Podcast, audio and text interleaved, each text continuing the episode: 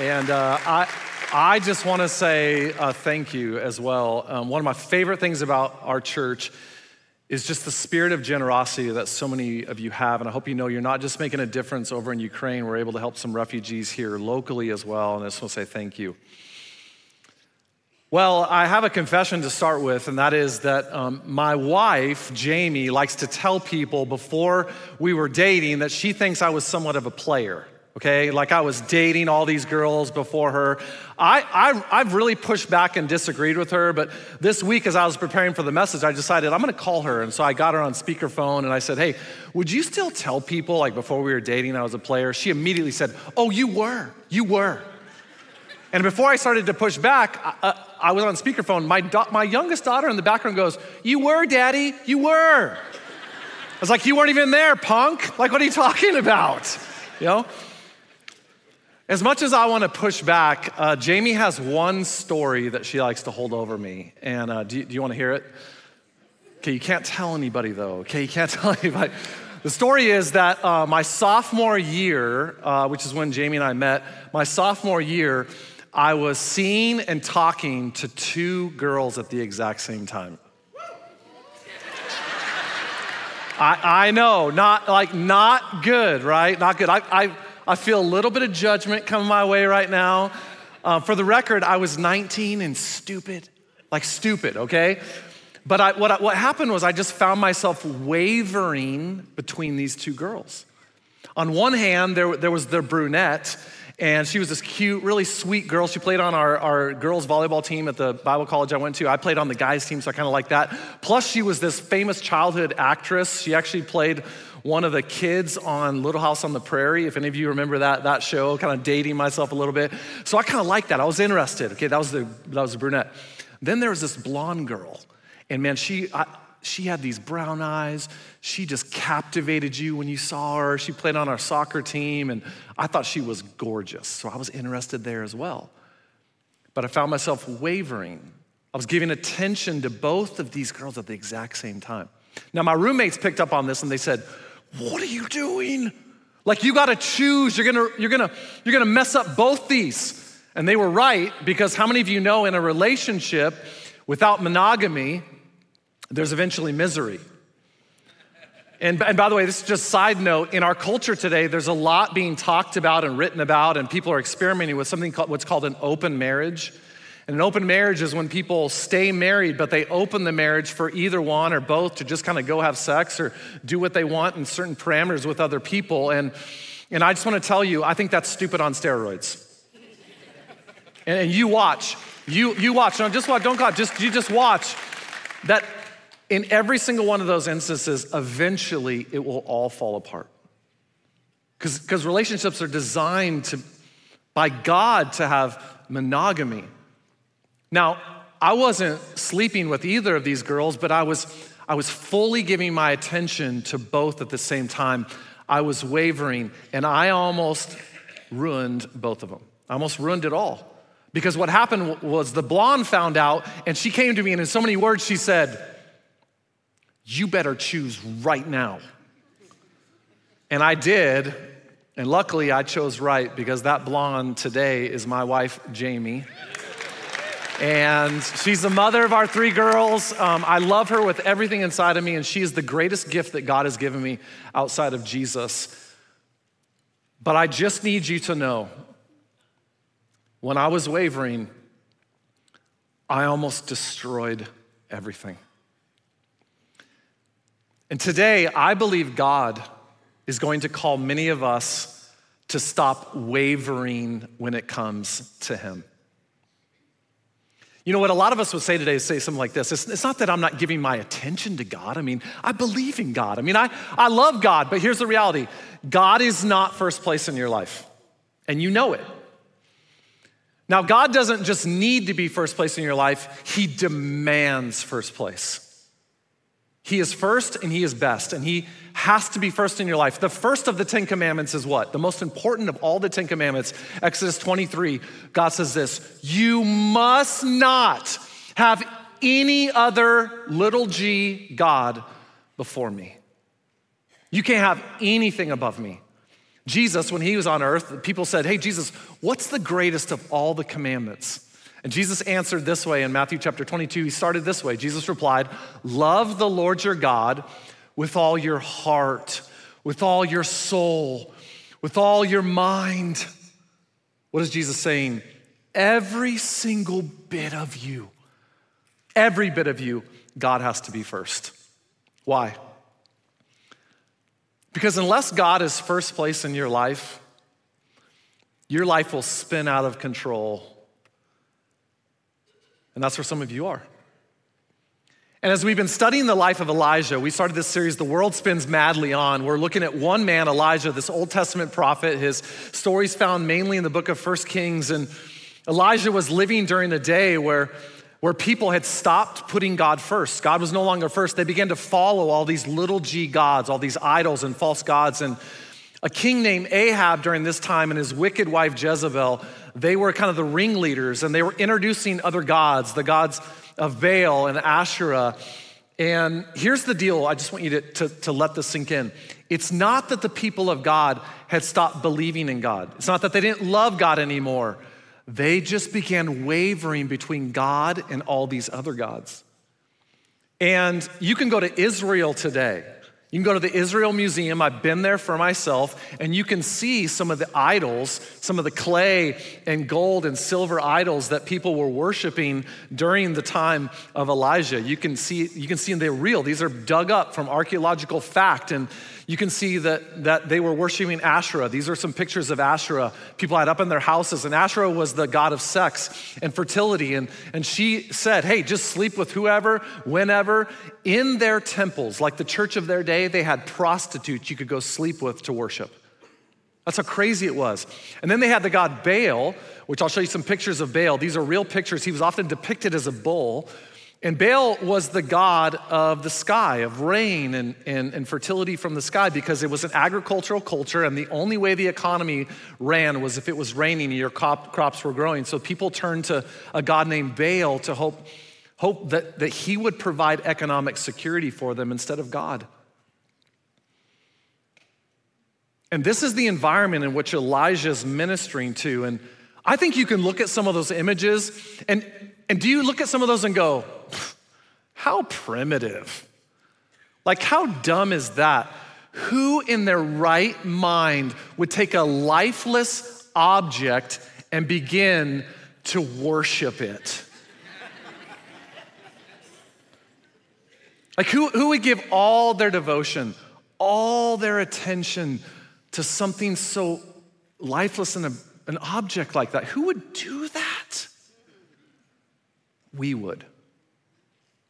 And it looks very different today. We may not be worshiping the god Asherah, but isn't it true that we worship God, the gods of sex and sexuality? It blows me away that in our culture today, there are people that their sole identity, the way they describe themselves, and the, the, the core of who they are is based on their sexuality. Not who God says they are, not what God wants, but how they feel sexually we are worshiping the gods of sex and sexuality. We may not worship the god Baal, but are we worshiping money, economic security? I mean, you touch America's stock market and financial institutions, you watch the whole country just crumble. So it looks different, but it, it's the same. It's the same. And if you're taking notes today, that the tricky thing with idols is this is an idol is, is really anything that you value more than God. That's how you can think of an idol. It's anything. And I'm, i might say it this way an idol is anything you seek to give you what only God can. And the human heart is an idol factory. We are always producing idols that are, are trying to take God's place. In fact, Paul in, in the book of Colossians, chapter 3, verse 5, he says, there, There's all these things lurking in you. I like that language. They're just lurking in your heart, all these earthly things. They're trying to take God's place. And he gives some examples like sexual morality and impurity and lust and all these evil desires. And then he talks about greed, like this always desire for more, more money, more stuff. He says, that is being an idolater, it's, it's having an idol above God. Now, it's easy for us to kind of throw out the big ones, right? Like, eh, it's sex, money, those are the big, you know, big idols in our culture as well as power. But what I want you to let sink in today is this idols are not always bad things. I hope you're taking notes today because someone needs to write this down. Idols are often good things that take God's place, that we put in God's place. And that means anything can be an idol, right? Your, your cat could be an idol. If you love your cat, come on. No, really, I mean, money and, and sex are not inherently bad things. But the moment something good that God gave us takes God's place and we decide to do it our way and however we want, then it becomes a bad thing. It, it takes God's place. But remember, it's often good things. That means a career can be an idol. This is gonna hit someone here today. I think one of the greatest idols in our culture today is, is our kids. It's your kids. And, you, and you, you, some of you, your kids, you put above God. You know how you know? Some of you miss church all the time because of your kids' activities. And what you're telling your kids and what you're telling your whole entire family is, is, is your happiness, kids, your future that I'm trying to set up, that's more important than us worshiping God, the only eternal thing that lasts. Some of you put your kids above your marriage and it's destroying it. Like, we just have so many idols. And before you think I'm just talking to you, I promise you, as I was putting this message together, God's speaking to me. My heart is an idol factory. I mean, I can think of so many times in my life that I've, I've had idols. I was, I was thinking this week, I was like, man, I, I've had so many things, but just to make it relevant and real, like today, there's been times that, that my job in this church is an idol. Like I've actually put my job in this church over my family or even my relationship with God. A good thing can be an idol if it takes God's place. And I've, I've found my value sometimes in my work instead of my value in who God says I am. I, I, it breaks my heart how many idols I have. And we all have to remember that we have an enemy, Satan, that will do anything to get us to follow anything but God. I'll put it this way Satan will do anything to get you to put any, everything to put anything in God's place. Let me say that again.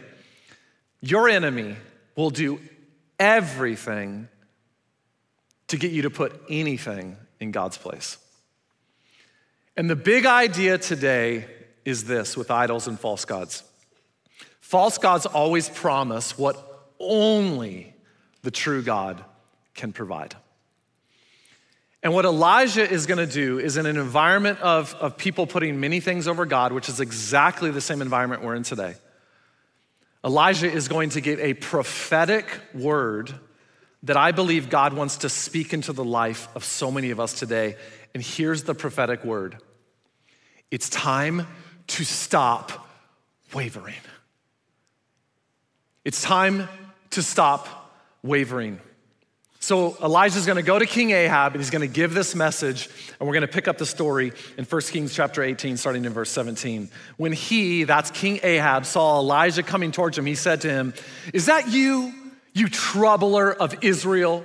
Now, troubler is kind of him talking smack. He says, You, you snake, you, you viper. Why is he calling him a troubler? Because remember, last week, it had stopped raining in Israel because God wanted to show the people you can't rely on a false God to provide you what only I can your economic security. Don't rely on a false God. Elijah pushed back. He goes in, in verse 18. Elijah says, I've not made trouble for Israel, uh, Elijah replied, but you and your father's family have. You've abandoned the Lord's commands. You followed the Baals and Asherah and all these other gods. Now summon the people from all over Israel and meet me on Mount Carmel. There's gonna be a battle on Mount Carmel. You can still go there today. I've, I've stood on the top of Mount Carmel, it's, it's epic. And then Elijah says this, and bring me the 450 prophets of Baal and the 400 prophets of Asherah that you guys are all worshiping and leading you astray. So Ahab sent word throughout all Israel and he assembled the prophets on Mount Carmel. Now just, just picture this in your mind for a moment. All of Israel is going to gather together.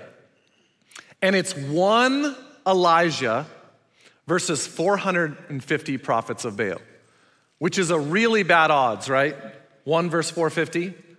Unless you know what Elijah knows, which is this one is always a majority with God. Elijah is going to show who can really be depended on. So, Elijah, verse uh, 21, Elijah went before the people, and here's what he said it's a battle, right? He said this How long are you going to, say it out loud with me, say it loud, waver. waver. How long are you going to waver between two opinions? God and all these other false gods you're, you're, you're following. And I, I love the imagery here because the Hebrew word waver, you know what it means? It literally means to limp along, to hobble. It's where we get the English idiom to ride the fence. You ever said that? Stop riding the fence. Actually, I looked up the sign language for waver, and one of the signs for, for waver is, the, is watch this. This is what it is. Watch this, watch this. Riding the fence and limping along in life. And that's where some of us are. We've been, we've been wavering. And it, again, the people, it's not like they ditched God. They had God down here and all these other false gods up here, which is where some of us are at. And so I wrote in my notes this when you ride the fence with God, you always, always, always end up with a splintered life. Some of your life is, is splintered, it's disjointed, it's falling apart. And it is because simply you've not put God first. So Elijah, I like his words. Hey, how long are you gonna live that way? How long is it gonna take before you decide between one or the other? And I love what he says next. If the Lord is God, follow him. But if Baal is God, go all in and follow him. Now, the, the, the, word follow in the Hebrew means to die to. Think about it this way to go all in, to sell out to. And here's exactly what Elijah is saying. Let me contextualize it for all of us. You got to decide. And whenever you decide, sell out. Like, sell out to that.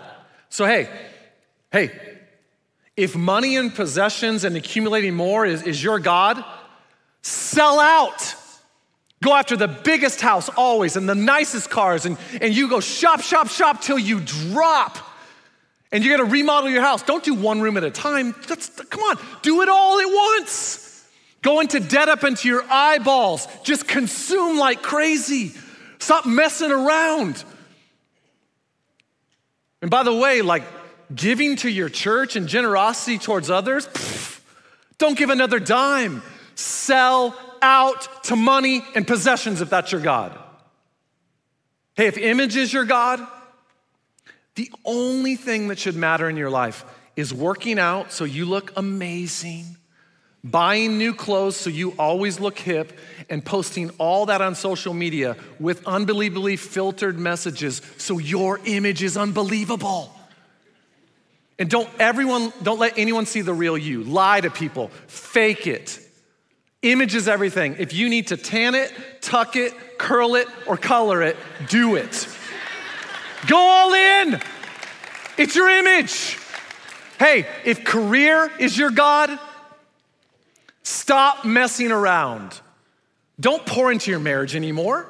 Who cares about your kids who want a mom and dad? Just sell out to your career, go after it. And if sex and sexuality, if you think that's gonna, gonna satisfy you versus, versus God, sleep with whoever, whenever, however. It's your body and you do whatever you want with it. Now, if you're not married, awesome go for it. Maybe never consider marriage, right? Just sex with everybody. now, if you are married, don't let a little thing like marriage get in the way of you getting out and having some fun.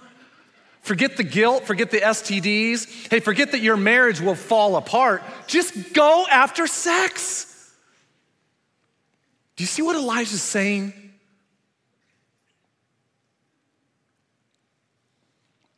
But if God is God,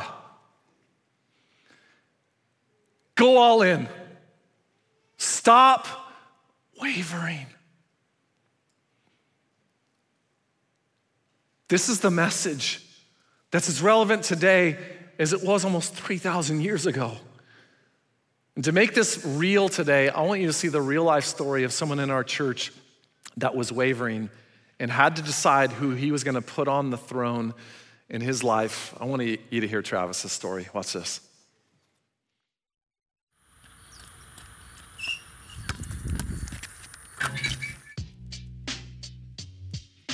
I played basketball pretty much my whole life.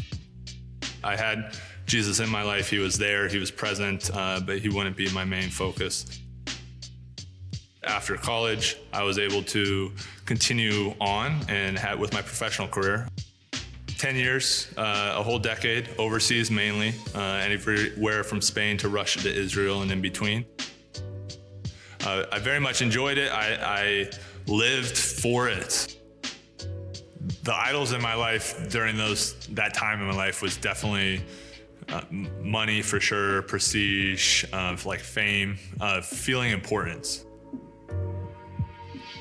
Those things were running my life in different capacities at different times, um, but they were the reasons that I was doing things, right? They were the reasons that I would train so hard. They were the reasons that I would want to get to a higher level of basketball you know, my my family life was a little bit let down, right? Um, I always was putting myself down for my career. Um, never thought I was making enough, or I wasn't on a good enough team, or getting enough mentions. My foundation was shaken when those things would come up in those situations in my life because they weren't rooted in Christ before. And eventually, I realized that my wife is wiser than myself, and we retired. We moved back. Um, after 10 years playing professionally, we moved back to the US permanently. We were in a small group before, but since bouncing back and forth overseas, we never really were connected. We said, hey, you know what, we're gonna try to get plugged in. And she really wanted that down for where we were gonna live. And that really brought us to a group of men and women that are forever now, for sure, gonna be brothers and sisters in Christ, um, that will always be a part of our life the, the biggest change in my life would be that I took myself off that throne and, and, put God there and myself at the foot of it. So instead of just having him floating around and being one of the aspects of my life, he's, he's the center of my life, and I filter my decisions and my thoughts um, through that. And understanding that, I think, has led me to a place that I want to I want to help everyone understand that foundational root that they need to live through my mistakes, kind of uh, so to speak, right? So they they can understand, hey, this is what this is what God says about us, and without without Jesus in our life, those things are going to make us fall and stumble at some point. Might not be right away, um, but there was times in my in my life that it did let me down, and uh, I realized eventually that I can't put my faith in those.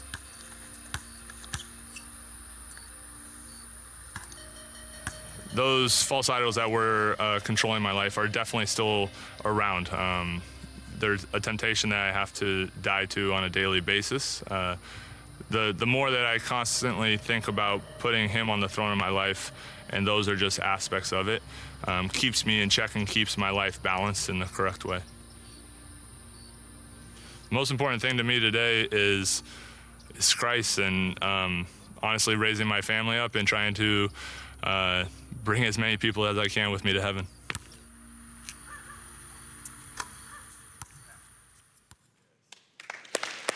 I, I love Travis's story because a sport isn't bad, but he took a good thing and he put it in God's place. And Travis had to reorient his life, and that, that picture towards the end with him and his family and his kids just, there's so much on the line with putting God first. I like how uh, the great uh, pastor uh, Charles Spurgeon put it. He said, If you're gonna be saved, be saved all the way, like all the way. And so Elijah tells the people, Go all in. And when Elijah tells the people to go all in, he says, Stop wavering. 1 Kings chapter 18, verse 21. The people's response, the people said, What? Nothing. because they were wavering. They wanted both. They wanted God and they wanted all these other gods. And so, what Elijah does next is he gets all the prophets together, 450 of them, and Elijah says, You take a bull, I'm gonna take a bull, let's put it on an altar, and then let's pray to our God. You pray to your gods, I'm gonna pray to the one God I have, and let's see who answers. And so, verse 24, then you call on the name of your God, I'll call on the name of the, of the Lord, and the God who answers by what? By fire, that is the true God. Now, this is a cool picture. In Elijah's day, a bull represented strength, vitality, success, prosperity. It's why Baal was often depicted as a bull. By the way, in our culture today, we still have the same depiction of a bull in the same way. Can I, can I give you one example? When, when the stock market is going awesome, what do we say? It's a what market? It's a bull market. So Elijah says, You take the symbol that represents all the success, all the happiness and vitality in life. Let's put it on an altar. Let's call on our gods. And the one who answers by fire, the one who lights up that altar with fire, that is the real God. In other words, here's, here's the beautiful picture. Let's see which God can light up your life. The prophets of Baal say, okay. And this is the most heartbreaking part of the story to me because they said okay, which means they actually thought that Baal could deliver. So the contest starts, and all the people say, What you say is good, let's do it. So Elijah is polite. He lets the prophets of Baal go first. You go ahead.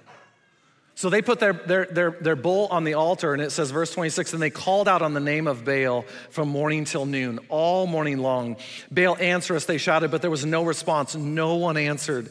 And they danced around the altar they had made. What happens next cracks me up. The Bible's so funny when you really read it for like what it is. Elijah starts talking smack to him which makes me feel a little better because sometimes I have a friend on the golf course, we talk smack to each other, and I thought, well, a man of God can talk smack every once in a while. Elijah did it, right? Now, he did it for a good reason. Golf, probably not a good reason. But, anyways, he starts talking smack to these guys. Watch this. At noon, Elijah began to taunt them. hey, just shout louder. I mean, surely he's a God, right? Uh, perhaps he's deep in thought. He's busy. He's traveling. Maybe he's just sleeping. He needs to be awakened. maybe he went sleeping night night okay? Now, the word busy in the Hebrew, you can look this up. I'm not making this up. Look this up yourself. The word busy in the Hebrew, that's a very nice translation. It literally means in Hebrew, maybe he's going to the bathroom and he stopped up. There's some serious smack talk by Elijah. so what happens? Verse 28. So they shouted louder and then they what? They slashed themselves to the point where they made themselves bleed. They're, they're hurting out there, calling on their God. Midday passed, and they continued the frantic prophesying until the time of, of the evening sacrifice. They called out to their God from morning till evening, and what happened? There was no response, no one answered, no one paid attention. Why? Because false gods promise what only the true God provides. And some of you are sitting there today and you, you, you feel this more deeply because you've chased a career or money or success or you're doing sex your way. Who cares what God says about it? And you've been chasing everything this world has to offer and it doesn't deliver. And then what, what, what it say in the verse again? They begin to slash themselves. And I think this is, a, this is a real moment for someone to understand what happens when you don't put God first in your life. Because my experience as a pastor is when you live a life where God isn't first, eventually you're gonna start hurting yourself. You begin to slash yourself. It, it may be actual cutting. Many people cut themselves because their life feels so numb, they just wanna feel something. You may be turning to alcohol or drugs and you're harming yourself. You're, you're doing things that are really destructive in life, you're, you're slashing yourself, just like these people were, because you're turning to a God that can't deliver. Oftentimes, what happens is, is you just begin to destroy a family, or your marriage falls apart, or your, your anxiety and depression is off the charts because you've put something above God. And Elijah is going to prove to them there's only one God who can deliver. He goes on, verse 36 At the time of the sacrifice, Elijah says, it's my turn. You've gone all day long. Elijah steps in in the evening. He stepped forward, and what does he do? He prayed. No theatrics, no dancing. Listen, God doesn't need your theatrics and dancing, God just needs your devotion. And Elijah prays. He just simply prays to God. He says, Lord, the God of Abraham, Isaac, and Israel, just let it be known today that you are God. 37, answer me, Lord, answer me, so these, so these people will know who delivers and that you're turning their hearts back to you. I love that. Verse 38, immediately. There's no waiting, it doesn't take all day long. Immediately, the fire of the Lord fell and burned up the sacrifice, the wood, the stone, and the soil and it licked up the water in the trench because Elijah had poured water over his bowl to say, I'll even pour water on mine and watch this. And a fire from heaven, imagine a fireball from heaven falling with so much force, so much power, so much heat that it just consumes everything in it. It lights up everyone's life in that moment. And what is the people's response? Verse 39 When all the people saw this, they fell prostrate and they cried, the Lord, He is God. The Lord, He is God. The people said, We've been wavering, Elijah. Now we know. Only God delivers. And as I'm reading that, I can sense right now on all of our campuses God's Spirit moving and God's calling somebody out. That it's time to stop wavering the same message Elijah had. And I was, I was, as I was reading this story and studying it this week, I, I had this thought to myself. I said, God, well, if you sent a ball of fire like this weekend at CCV and everybody saw it, like, of course everyone would turn back to you. Like, maybe you should do that again, God.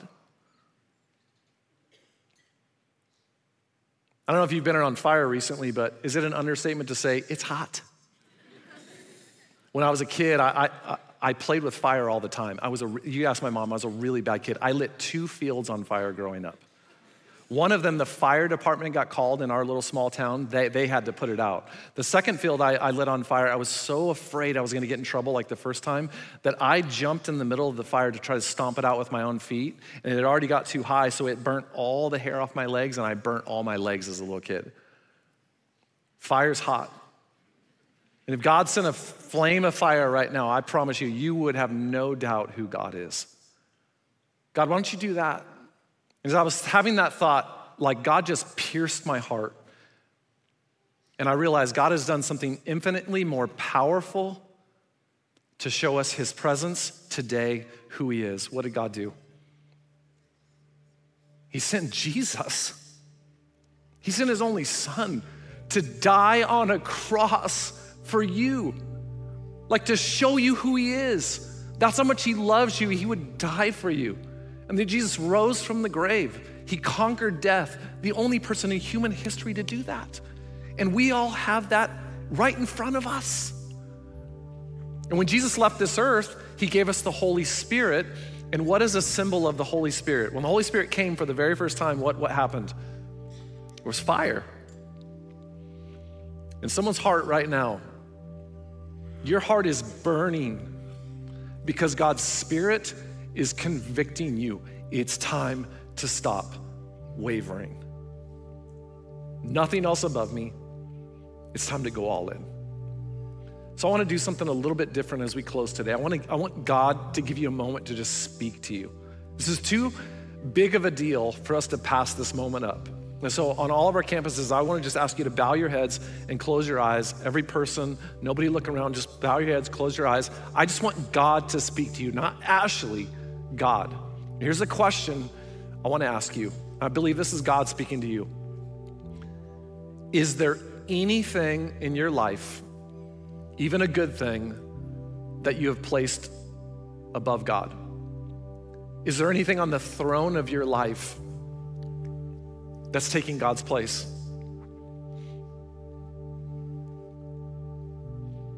What is it? Where are you wavering? You know, for some of us, it's it's something that, that we know is wrong that we need to remove. It could be pornography. It could be what we're doing sexually. We're doing it our way. We don't even care what God says. It could be a drug or dependence on alcohol.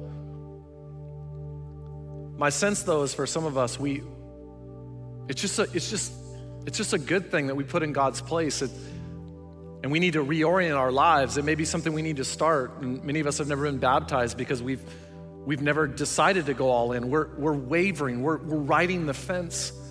Some of us need to start giving God the first part of every day, that, that we be in God's word every day so He can fill our hearts and our minds, not the things of this world. Some of us need to give God the first part of every dollar we earn so we aren't consumed by money. Some of us just need to give God the first part of every weekend. Because our weekends, we live for us. And worship of God is optional. And we can't do optional when it comes to a God who demands our devotion. I don't know where God's calling you out today, but God's calling me out, and I believe He's calling our church out and you out. It's time to stop wavering in a spirit of prayer, just keep your heads bowed. I just want to pray over all of us. God, I, I pray for every man and woman and, and teenager and child here today. I just, I pray whatever you're telling us today, that burning in our heart where we know we got something above you, we've, we, we just haven't prioritized our life, I pray that you give us action. Help us to walk out these doors and not say, oh, I felt convicted. Conviction doesn't matter unless it leads to action. And give us, give us wisdom on how to reorient our lives. We may need to give something up. Some of us may need to take a child out of a sport. We may need to change our weekend plans. We may need to change our mornings. I don't know what you're calling us to. We may need to get help for an addiction. Whatever it is, Father, it's time for us to make a decision. And will we put you on the throne? And would we be at the bottom, bowing to you, the God over all? and the only God that can truly deliver. In Jesus' name, I pray. Amen. CCV, let's stop wavering. Let's put God first. And I pray you go out and do that this weekend starting now. Have a good one.